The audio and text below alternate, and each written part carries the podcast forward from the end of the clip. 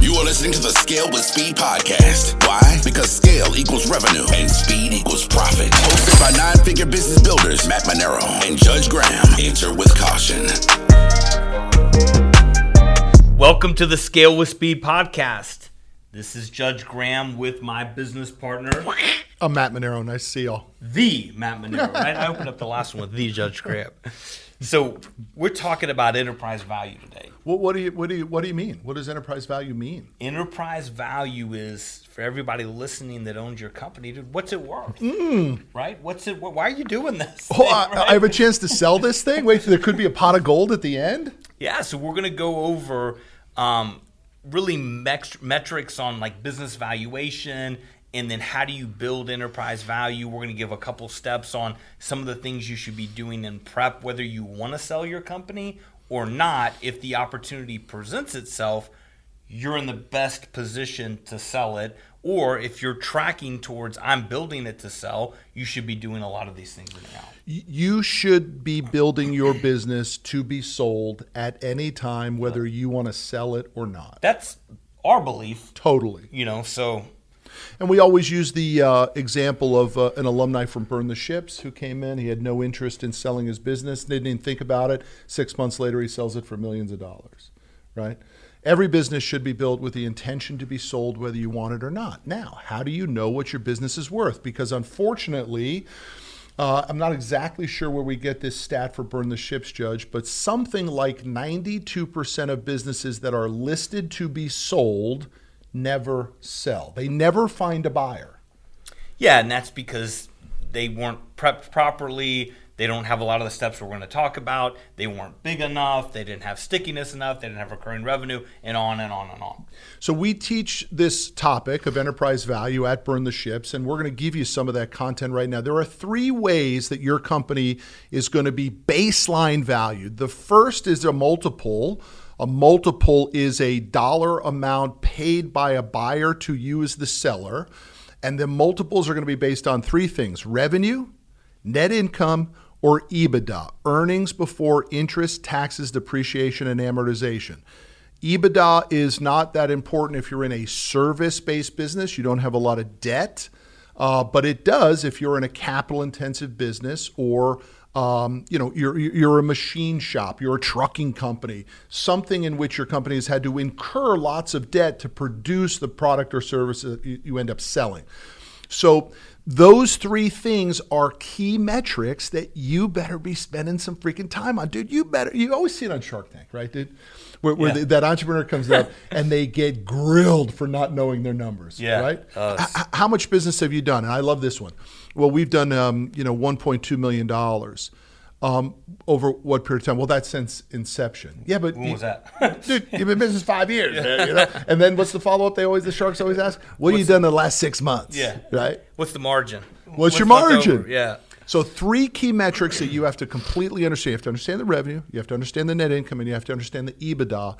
And we're now going to go in and give you some examples that we have seen. Judge has experienced in what the multiple of those three key metrics could actually be. And so when it comes to revenue, these are rules of thumb, gang. This It's is directional. Directional. Good. 1x revenue is a reasonable rule of thumb. If you have a $5 million business, there is a argument that your business could sell at 1x of $5 million. Now, when we talk about this and burn the ships, you, you, you know, you, you begin to see people like, you can just see it in their eyes like, oh, yes, I can sell my business. Hold on, cowboy. We, we got to go a little bit further on that. Yeah, yeah. M- more, more deals are not done that way, right? I mean, software companies, maybe.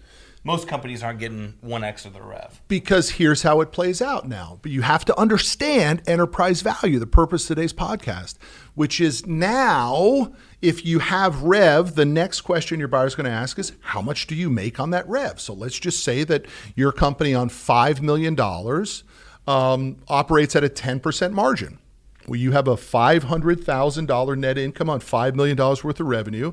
And on net income, you might, depending on time, circumstances, uniqueness, tech, culture, uh, you know, is it a strategic buyer? Is it a non strategic buyer? Who wants you? Why do they want you? All the, your client base, your, all that sort of stuff, your recurring revenue base, your trustworthy cash flow. You might see a five, six, seven, multiple to your net income. Okay, so let's say you had a 5x multiple on your 5 mil, uh, 500,000, you're now 2.5 million in enterprise value. It's a big difference. It's a 50% haircut off of the 5 million in revenue that you got so excited about, right? Totally. The third piece is the EBITDA. And a lot of the private equity guys, more sophisticated buyers, will care about EBITDA because they understand that perhaps, let's just say you're in a capital intensive business and EBITDA is on 5 million. Let's say that your EBITDA is uh, let's just say your EBITDA is 1.5 million on say 5 million in sales they understand that they have levers to pull that you may not one of the primary levers they may have is buying power. Maybe they can buy the capital intensive equipment less than you can, and therefore they can increase the EBITDA and you didn't have that buying power. Maybe they can borrow the debt cheaper than you can borrow the debt, so the interest expense isn't greater. So EBITDA matters to those guys because they may have some scale that you don't have and they can pull and immediately EBITDA can increase for them. Totally. Okay. So again, if you have that, say it's 1.5 million and you've got 5x on your EBITDA of 1.5 million, now you you're in the seven, seven and a half million dollar range. It is possible that if you get bought or valued off EBITDA, it could be worth more than if you're being valued off of net income. Okay. Yeah, and, and for for people that understand this is a simple concept. If this is the first time you've heard this, it, you know, we need to do some more research. You probably should come to Burn the Ships. But the idea is this is the three ways people usually get sold, and we should caveat too, like if you're not at least a million in EBITDA or net income, it's going to be tough to even sell your company, yes, right? it is. And really, you need to be in that five, six, seven million EBITDA, not revenue range, in order to really get attention and get a, a sizable exit. Hey, let me let me just let me just double click on that just for yeah. a sec. The, the the point is you're listening to a podcast called Scale with Speed. It's not scale slow. It's not like limp in it's get freaking big fast. Mm-hmm. Because the numbers that judges throwing out there, let's say that you did have a five uh, million dollar EBITDA, yep. you're going to be much more attractive to a lot more people right. than if you have a five hundred thousand dollar EBITDA. You're just not even going to get in the in the front door. But if you have a five x or a $5 million EBITDA and you were to pull a 5X, you're now looking at a $25 million exit. Your yeah. freaking life changed because you committed to scaling a business with speed, getting it to a $5 million EBITDA and a $25 million freaking exit. Guess what? You just got fucking rich. That's the game that you're listening to this podcast for. How do you get scale at profit fast? Amen if you want to make it even more exciting, get to 10 million in e-bond and sell for a 10x and it's 100 million, right? Those are the numbers I get excited about. All right, so let's talk about some of the fundamental things you have to do in order to even be in a position to sell, right? So Matt just went through the mechanics and kind of the logistics of here are scenarios of of, of things that you could look at in order to, to exit and how the exit works but you got to even get to the, the, the dance to, to do it, right? Mm-hmm. And so some of those things are two to three years of, of audited financials, right? So um, listen, if you're only doing you know fifty thousand in net income, you know don't worry about audited financials. I mean, once you're hovering, and again, this is directional. These are all Matt and I's opinions, right? But you're about at a million in EBITDA, seven hundred thousand in EBITDA. You should start exploring audited financials. I, I, I, couldn't agree more with that. And I also think that the double click on that is the easier you make your financial statements be trustworthy to the buyer, the less they're going to scrutinize it. The less they're going to scrutinize it, and the more trust they have in you as an owner. Totally. And so, you know, when you're spending five grand a year from you know Bubba's tax return service, and now you're spending fifty thousand dollars a year on your audited. There is a very good chance that you will earn that money back totally in the exit. Yeah, yeah, yeah, hundred percent. The other the other piece is not easily duplicated, right? So if you're in a business that can be stood up really fast, it's easy to duplicate, um, you have nothing special, you're just not going to be valued as much. That's just how that plays out. Um, Buffett calls it a moat. yeah, that's a great great example, right? I mean, you, you the, the business that you have to be in has to have some secret sauce. Yeah. Right. You know that it, that only increases the value. If it's a commodity and there, you know, there's just not going to be a lot of value there. I mean, it goes back to the niche. Yeah, Well, niche will know. get you rich. Experts get paid. Amateurs get crushed. Right. Three to four months of cash saved. Listen, people are about to buy your business. They don't want it to be empty, right?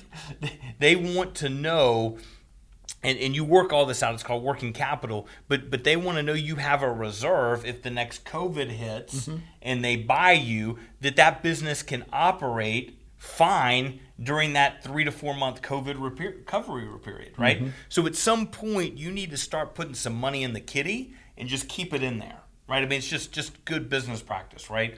If you're going month to month and you're stretching that cash, that's a problem. And again, now this is when you're starting to make money. We understand the, the, the startup phase, and but you're starting to make some money. You need to keep some in. Even so, you. I mean, even whether you're freaking just getting going, dude, Yeah, you need to keep some in. you need to keep some money. Now, this goes back to the next point you're about to talk about. Yeah, so owners need to be taking a market rate salary. So we're going to get a little technical here, right? If you own the company, you can take a biggest distribution as you want, no problem. But if you're trying to kind of avoid taxes and um, you're taking a very small salary, so let me give you an example. You run a company that the to replace your position as CEO, the salary is three hundred fifty thousand but because you would rather take more money in a distribution and have to pay less taxes being taxed in ordinary income you decided to take a hundred thousand dollar salary so it's a difference of 250000 matt you're a math guy here. You can help me. You come in and a buyer is about to buy you. All right? And they're going to buy you for a 10x i'm going to make the math easy for you matt. Cool. they're going to buy you for 10x okay? And they look at it and they say well you're taking a hundred thousand right now? If you were to get hit by a truck tomorrow, we were going to fire you. We're going to have to hire a CEO for three hundred fifty thousand. Therefore, that two hundred fifty thousand you're going to be taxed by the buyer on times ten. What is two hundred fifty thousand times Two ten? point five million dollars. So you just left two point five million on the table because of how you were playing that out. Which is you were playing it to avoid taxes. Right. To, to save fifteen thousand, you lost two point five, right, or twenty, or whatever it is. Now, now this is something you know when you're getting in that sell mode. Start taking that that salary six months prior, mm-hmm. right? Um, dude, nobody is buying the company if it's you. if your name's on the door and you make all the decisions and you work with the customers and you sell the customers and it the company can't survive without you, dude, you're not getting bought. You need an executive management team. You need to be seen as the leader. And if you were to get replaced or hit by a truck the next day, you have a team that can handle everything. You have to have those figureheads, and those figureheads will be analyzed extensively by the buyer. They they are not buying a phony executive management team. You know, I, I talk about this Nikola deal uh, for those of you right, and I, you know, look, I, I'm I'm not a big stock guy. I only buy a couple stocks, but when this Nikola company, they, they were to be the um, Next Tesla. the next Tesla. They copied the name, right? Right. So yeah. let's just go ahead and take the guy's first name since Yeah, the last yeah. name's taken, right?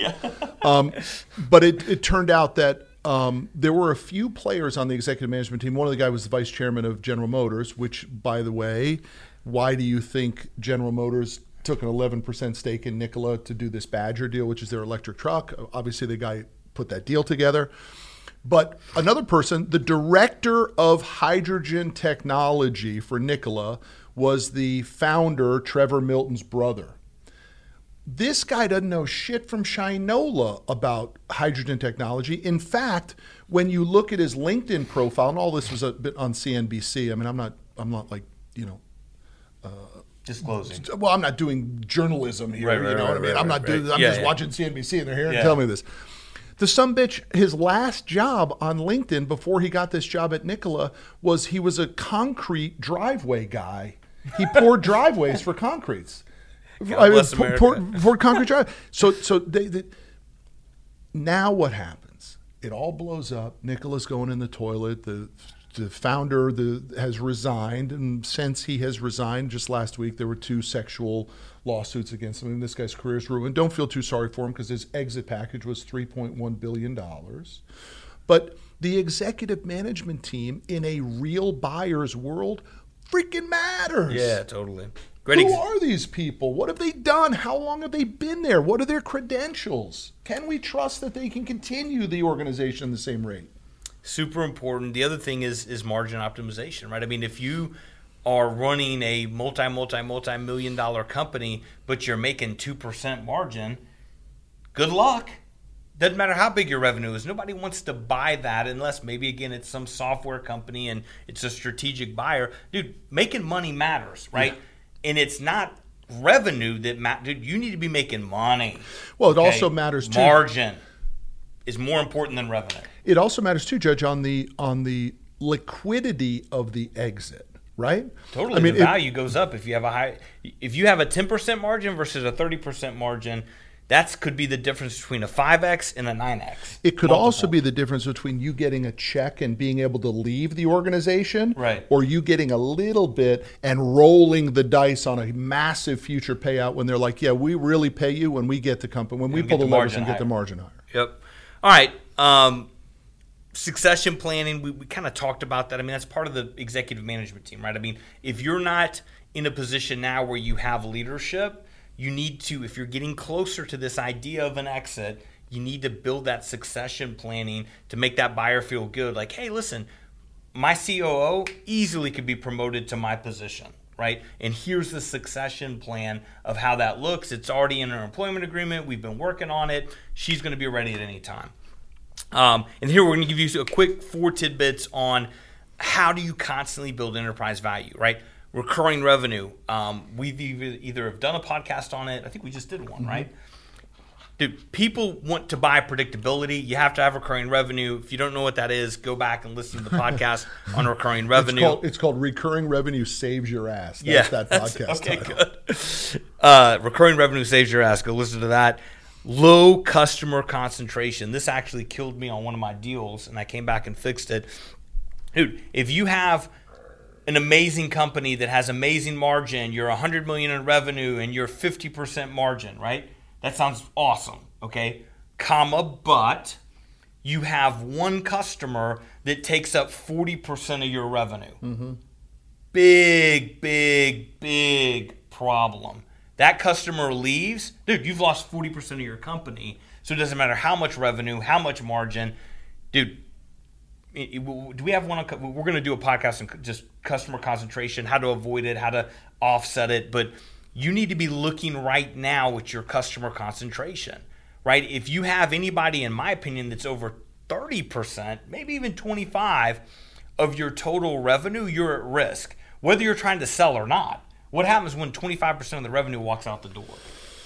Big, big one. It is. I mean, it, it's it's massive. I don't I don't know how we understood that very early on here, but I like to hit singles and doubles. I don't like to make revenue from home runs. And what I mean by that is home runs is you land that monster Mm-hmm. Yeah. account, and now guess what? You're freaking beholden to that you'd be you're beholden to it. You got to go go win another one that size. I mean, yeah, it's a whole. So look, real real quick story because I, I hope you're listening to this podcast because you get real freaking life stories from us. Uh, we just redid our health insurance here, and you know for those company owners who who do health insurance at, at their companies, you realize it never goes down year over year. It always goes up. I mean, it's just it's just a automatic in business. Health insurance renewals are always going to be more expensive than the previous year, except this year for us, the first time in the history of the company. Why? Because the company that lost out to us last year uber sharpened their pencil to get their business our business this year. Smart. That's what happens with customer concentration. When you have that one big account they that you, you ju- back. that you just stole, Yeah. Guess what? Those guys don't just sort of, you know, pack it up and fold it up and go away. Yeah. Dude, they sharpen their freaking pencil to win that business Yeah, back. yeah. That's that's a whole separate podcast on being opportunistic, right? Um, and optimizing your revenue, right, by hitting up those vendors. Uh, the other one is build intellectual property. Listen, I mean, again, the, the the name of the game when you're starting your company is how do you increase that multiple? The difference of getting a 5x versus a 10x is is hugely meaningful, right? How you do that is, is, is through a multitude of things, but one of them is intellectual property right? And what I mean by that is do you have a unique process or piece of technology that makes things faster and better for the customer? Mm-hmm. And if you do and it's unique, there's value in that. Big value in that. And then the last one is ability to scale. No one is going to buy your company if if you've tapped out the market. Yeah. Okay. If they're buying you for a hundred million, they need to see that the opportunity is a billion with their resources, their scale, their cross pollination of customers, and everything they're doing. So make sure you're in a market that you can dominate, but the ceiling is really high because if you've already tapped into that, it's t- not that you know it's still a good business, but buyers that spend real money, they're buying to scale, right? If they're writing a hundred million dollar check, they want to make it into a billion. So um, I've listened to I don't know how many audio programs, Judge. I, I I know this might sound crazy, but I would I wouldn't be surprised if it was a thousand tapes, CDs, shit like that. It's dating you, bud. Say say uh, iTunes. Well, but actually, I, I don't uh, listen to them at the same veracity. I listen to shit that's of interest to me, not Yeah. not this foundational shit. And I don't know how many books, hundreds of books. Never, in any of them, did they ever teach me. Yeah. enterprise value and what the process to exit the business must be. The audited financial statements, the customer concentration, the metrics that we might be valued off of, the, the, the key piece of technology, the recurring revenue piece, never And this is a, just a tiny bit. of what you get if you come to the freaking Burn the Ships boot camp. Yeah, totally. So I cannot stress enough on behalf of Judge and I, if you like what you're hearing in this podcast, this is episode 11, by the way. Awesome. If it's benefiting you, go to the next level and click burntheships.com boot camp and buy your ticket and come. It's a 100% money back guarantee. If for any reason you didn't feel like you got your value out of the registration, we're going to pay you back. And if you're not ready or you're not a fit, but you like the content, leave us a review, share it, right? I mean, it's awesome. We're seeing those ratings go up, but you know, Matt and I take a lot of time to do this. It'd be awesome if you're listening, you enjoy it. Please share it. Leave us a great review. All right. So that's it for today's episode on enterprise value. Man, if you do nothing from it, start to look at your business under the pretense of my business can be sold at any time to the highest buyer, whether I want to sell it or not. Take us out, Judge. Make it happen. You are listening to the Scale with Speed podcast. Why? Because scale equals revenue and speed equals profit. Hosted by nine figure business builders Matt Manero and Judge Graham. Enter with caution. Thank you.